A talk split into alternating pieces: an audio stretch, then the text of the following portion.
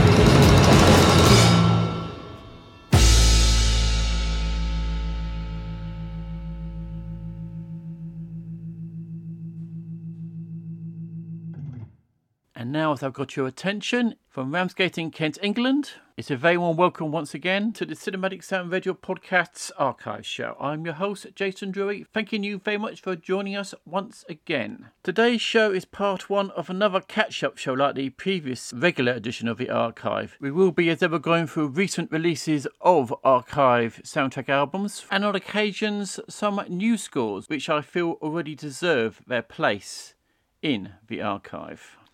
Like, for example, The Cure A Lavish Affair, which kicked off the show from the recent score by Daniel Pemberton for the highly enjoyable period mystery romp See How They Run, directed by Tom George and starring Sam Rockwell, Saoirse Ronan, Adrien Brody, Wilf Wilson, Reece Shearsmith, and David Oyelowo, of which I saw at the cinema recently. And thought the music fitted the film absolutely perfectly. We continue part one of this two part edition of the archive with an hot off the press release from Intrada Records and could be one of the archival released soundtracks of the year.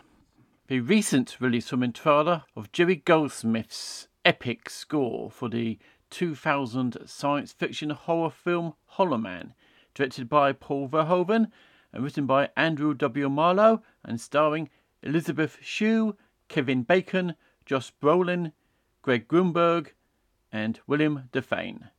Inspired by H.G. Wells's 1897 novel The Invisible Man and its 1933 film adaptation, it tells the story of Sebastian Kane, a scientist who volunteers to be the first human test subject for a serum that renders the user invisible. When his fellow scientists are unable to restore him back to normal, he eventually becomes violently insane and goes on a murderous rampage.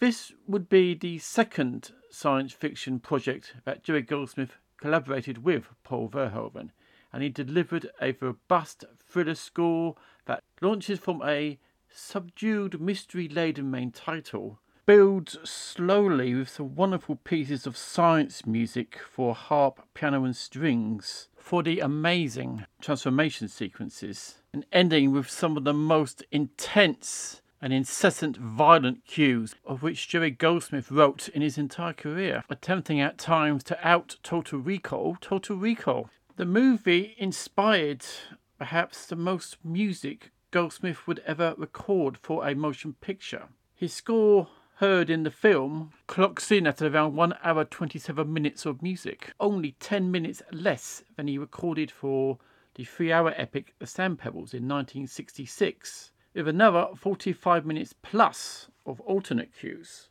The score bears, in a way, some comparison to Goldsmith's experience on Alien in 1979, which he wrote so much alternate music that he essentially scored the movie twice. But over the years, a lot has changed in motion pictures between the Sand Pebbles, Alien, and Hollow Man due to advances in digital editing and its prevalence starting in the 1990s also created additional challenges for composers which could no longer count on the film being locked at the post production stage. Composers could be called back to score and rescore individual scenes multiple times as they were recut. So, apart from the main title, the suite you are about to hear will feature some revised and alternate cues from the score, concentrating on the dramatically violent and bloody climax of the film. From the main title, we have the mocking, diabolical low brass as Elizabeth Shue's Sarah splashes blood bags on the floor and then splatters the plasma onto Sebastian to render him visible in the cue bloody floor. The cue find him, where in his DVD commentary, Goldsmith discussed a moment that begins to play out around the three minute mark of the cue. Quote, the most interesting scene is the one where Kevin Bacon and Josh Brolin are having this confrontation, and Paul and I talked about it. It's a game of cat and mouse, and Sebastian was taunting Brolin that he wasn't anything like Sebastian. He wasn't the brain he was. He wasn't the mind. He wasn't the power. He was just a toy, and Sebastian was toying with him. And Paul said, Can you get something like that in the music? What I tried to do was, I had this underlying ostinato, this pizzicato in the cello, and the bassist that was sort of like Sebastian toying with him, which was constant, and then over this was this intense string line, which was Brolin fighting against it, which was very intense, and musically that was the most interesting part. Unquote. But for all the insidious, erupting violence of that, from cues such as Red Attack and The Big Climb, it's the final triumphant statement of Goldsmith's science theme that fully cements the score's full dramatic impact. Now, Hollow Man was Goldsmith's last collaboration with Paul Verhoeven and his final, in a way, grand statement of forward looking science fiction music. His remaining projects, including the rejected score to Timeline, Star Trek Nemesis, and Looney Tunes Back in Action, were composed in a much lighter and more traditional tone. But Hollow Man, in the words of Jeff Bond in his liner notes, quote, was very much the music of the man who had scored Planet of the Apes, Alien, and Total Recall, a composer whose music got to the heart and mind of science fiction. So here now is music composed for the 2000 science fiction horror movie Hollow Man, original score composed and conducted by Jerry Goldsmith.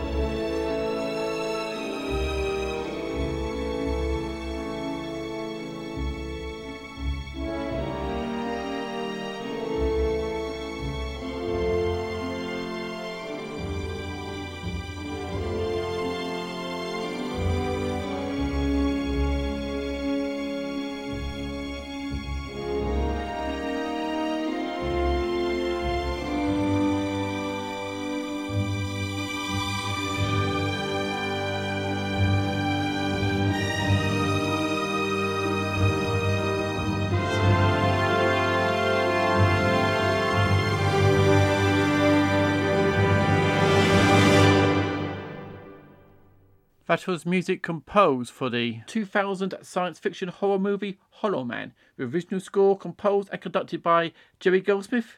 The original soundtrack recording has just been released recently at the time of recording this segment in its full 91 minute complete form with 45 minutes of alternate cues from Intrada Records.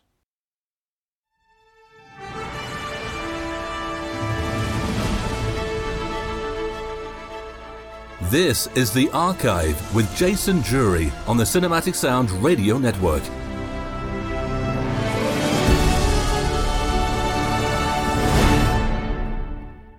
Now, we've just listened to the possible archival release of 2022, so now let's listen to what possibly could be the score of 2022. The Lord of the Rings, The Rings of Power, the fantasy television series based on the novel The Lord of the Rings and its appendages by J.R.R. Tolkien, developed by showrunners J.D. Payne and Patrick McKay for the streaming service Amazon Prime Video. The series is set on the second age of Middle Earth, thousands of years before Tolkien's The Hobbit and The Lord of the Rings. Per the requirements of Amazon's deal with the Tolkien estate, it is not a continuation of the Lord of the Rings and Hobbit film trilogies.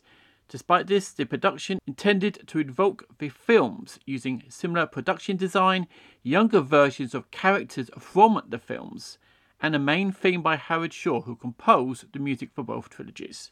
The score of the series was composed by Bear McCreary, and what a score it is. I never thought that anybody would surpass the music of Howard Shore's work on The Lord of the Rings, or even equal it.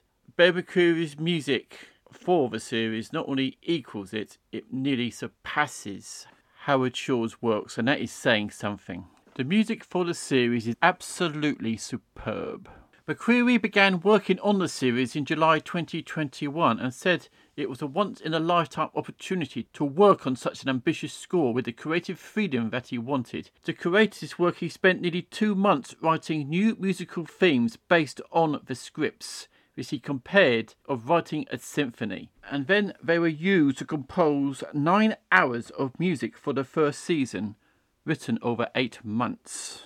Each theme has two sections an introduction and a development of that theme. Bear McCreary wanted to honour Shore's musical legacy and hoped to create a continuity of concept between the series and the films. And with the 15 new themes he wrote for the season, adding to the pantheon of memorable melodies that Shaw had written. In a recent interview, this is what Bear McCreary said about working on The Lord of the Rings, The Rings of Power. Quote, In our show, we are seeing these societies at their peak. So yes, there is a connection, but doesn't but it doesn't sound the same. In the Hobbit films, the dwarfs were a people in diaspora, lost and hoping to retrieve their homeland. Here we see the might of Khazad-dûm, one of the mightiest cities of all of Tolkien's work, and we see it at its peak. It has this churning industrial energy. It is not sad and forlorn, it's powerful. My hope is that if anyone watches our show and then watches the Peter Jackson films, there will be a continuity of concept. Unquote. So, to give you a taste of the music from this wonderful score, or series of scores if you prefer, we're going to play three suites from the original soundtrack album of Lord of the Rings, The Rings of Power. It lasts over two hours and 40 minutes in length, which was released digitally on all major streaming services on August the 19th, 2022. The first theme we will hear is, in my opinion, one of the most beautiful themes ever composed for television. McCreary's theme for Galadriel. Then we will hear the deep male vocals and deep brass of the theme for Khazad-dûm. And we finish with the Middle Eastern beauty of the theme of the city of Numenor. It was a tough choice. I could play so many more themes, but we have other scores to listen to on the show. I know this has just come up recently, but if any modern score for a television series deserves an immediate place in the Cinematic Sound Radio Podcast archive, this is it. I cannot praise this music enough. This is a sort of scoring I thought I would never hear again. It is just classic symphonic orchestral scoring of the highest order, which Howard Shore himself would be proud to have as a complement to his wonderful work on the Lord of the Rings films. And to put the icing on the cake, to start everything off on this suite, we will play Howard Shore's main theme for the series. Created independently of the score, but complements so beautifully the music that is to come. So here now are three suites from the Amazon Prime epic TV series The Lord of the Rings, The Rings of Power. All three composed by Bear McCreary, but before that we have the theme of the series composed by Howard Shore.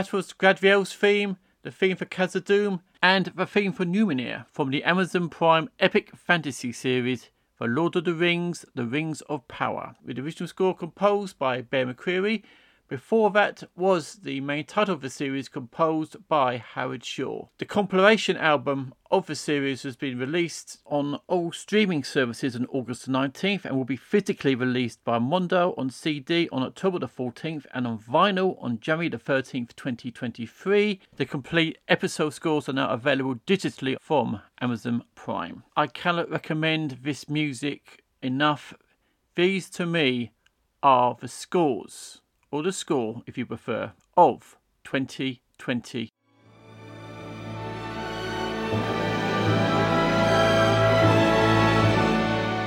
This is The Archive with Jason Drury on the Cinematic Sound Radio Network.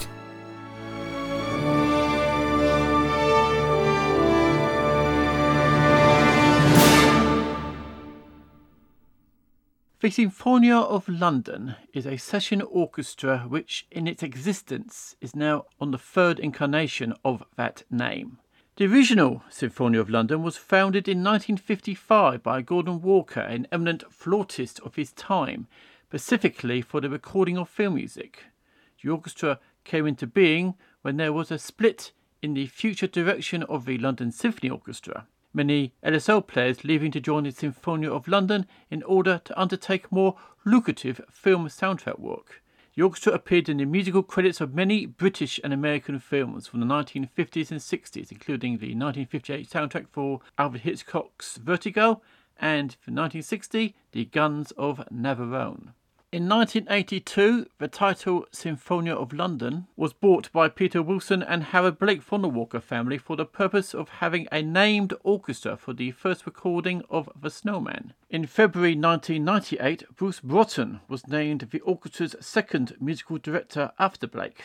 Under Peter Wilson's management, orchestra went on to record many soundtracks for major Hollywood films, including Batman, The Mummy Returns, Lost in Space, The Lawnmower Man, Stargate, Tombstone, Robocop, and Young Sherlock Holmes. The Sinfonia of London was reformed again in its third incarnation in 2018 by the conductor John Wilson to undertake a series of recording projects, beginning with the recording of Korngold's Symphony in F sharp on the Chandos label. Wilson studied composition and conducting at the Royal College of Music, where in 2011 he was made a Fellow. Wilson has amassed a large and varied discography, which includes critically acclaimed recordings of the Sinfonia of London, numerous recordings with the John Wilson Orchestra, which he founded in 1994, and a series of discs with the BBC Scottish Symphony Orchestra exploring the works by Sir Richard Rodney Bennett and the BBC Philharmonic devoted to the symphonic works of Aaron Copland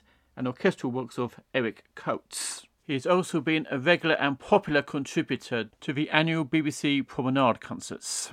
Recently, the Sinfonia has made, in a way, a return to the silver screen with the album Hollywood Soundstage, where John Wilson has guided the orchestra through the film music of the golden age of cinema, including the such scores as Laura from David Raksin, Herbert Stothart's The Wizard of Oz, Franz Waxman's Rebecca, and the one that we are about to feature. The Private Lives of Elizabeth and Essex, composed by Erich Wolfgang Korngold, with his exuberantly rich, characteristic, late romantic sound, which formed the blueprint of which all other film composers of that era in the golden age of film music. So here is the overture from the Private Lives of Elizabeth and Essex, performed by the new Sinfonia of London Orchestra, conducted by John Wilson.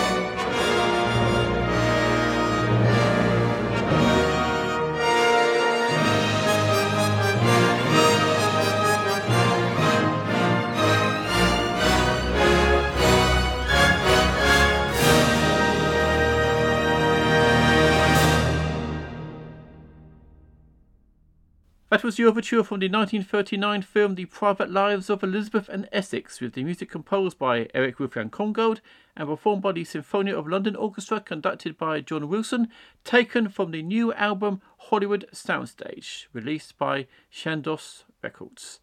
And hopefully, very soon, we will see a full return of the Sinfonia of London Orchestra to the film scoring stage.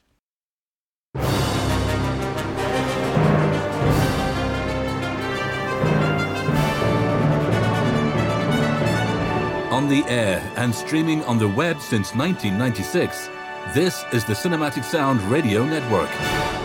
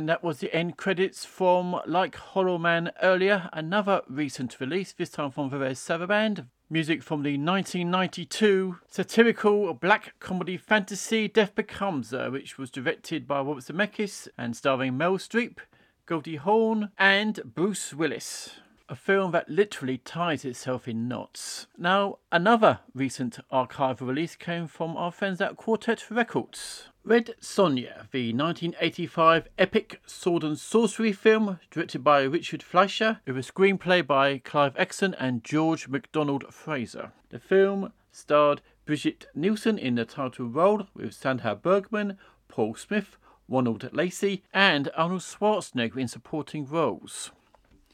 As with Howard's stories of Conan, the film takes place in the Hyborian Age, a fictional prehistoric time that had been already depicted in the films Conan the Barbarian and Conan the Destroyer, and is a film so bad, in Arnold Schwarzenegger's opinion, that when his kids were young, if they misbehaved, he threatened to show Red Sonja to them. Now, after being in the running to score the Conan films before John Milius insisted on Basil Poledouris, Ennio Morricone now had his first chance to score a sword and sorcery genre film with Hundra in 1983.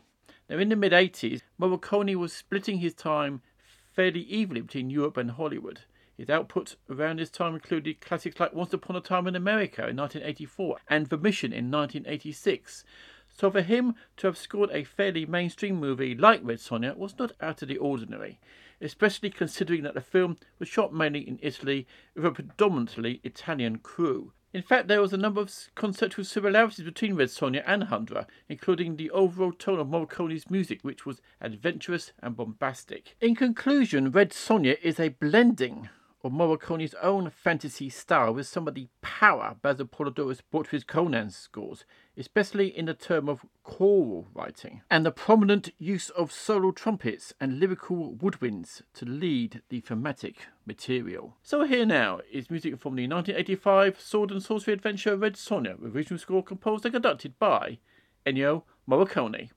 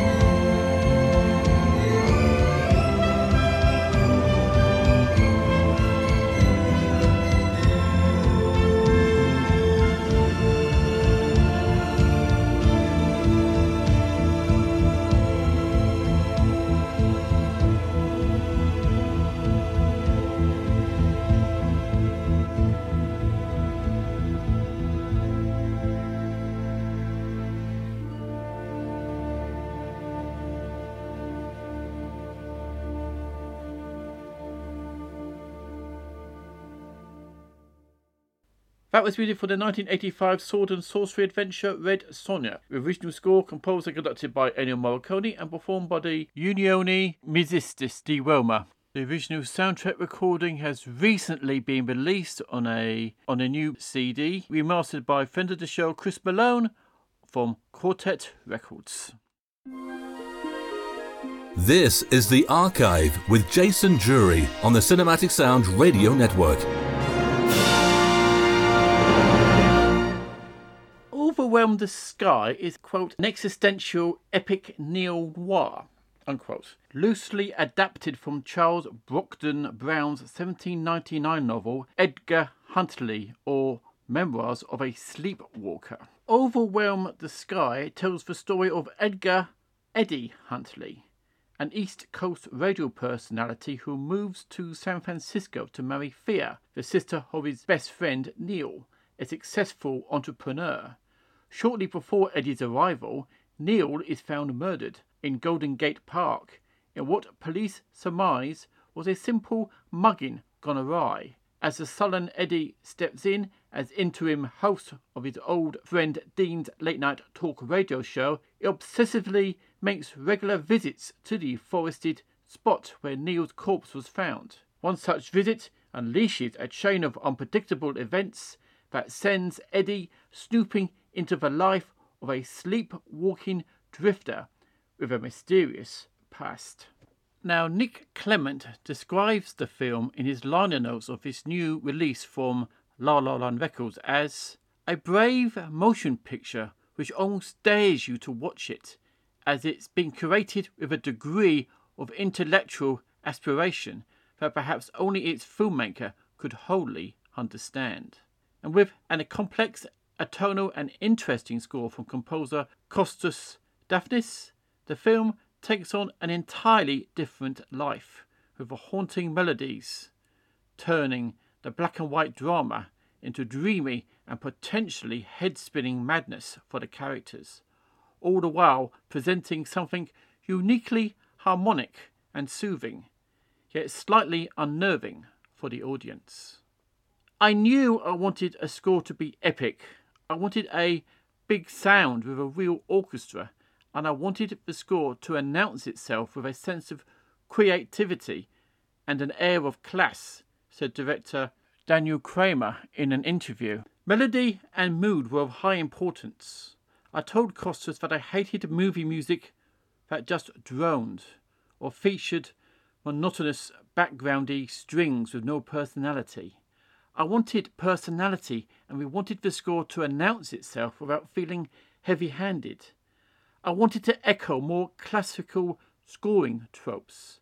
Executives force modern movie composers into blandness and anonymity, and I am not going to allow anything perfunctory. I gave Costas as much license and latitude as he needed. The all encompassing work by Dafnis expertly blends the sense of the classical with the modern. The tonality of the piece allows the music to barrel towards a sense of confident structure or clarity in one scene and then throws a cloud of doubt in the next scene, as though drifting in and out of sleep, and everything between, said composer Daphnis in an interview for this release. It was all about finding a good balance, as the scope allowed nearly identical fragments to sound minutes and even hours apart, threading distant moments with psychological poignancy, and justifying more dissonance and tension than some film directors are comfortable experimenting with. Director Kremer and composer Kostas Dafnis have tried to make the music a prominent character of sorts in this movie, and they must be commended in doing so, as many films in the modern era try to hide the musical element in with the sound effects. And it's great to have a collaboration of director and composer who want the music as an important character of the film, which is something which a lot of people, like Eric and myself, applaud every time this is done. And also, I must give kudos to La La Land Records producing a release of a new composer from, from a low budget film who probably in the film music collectors world has not really been heard of at this point, and given them a showcase to show their work on a major label like La La Land Records. So here now is a suite from the 2019 drama Overwhelm the Sky, with original score composed and conducted by Costas Dafnis.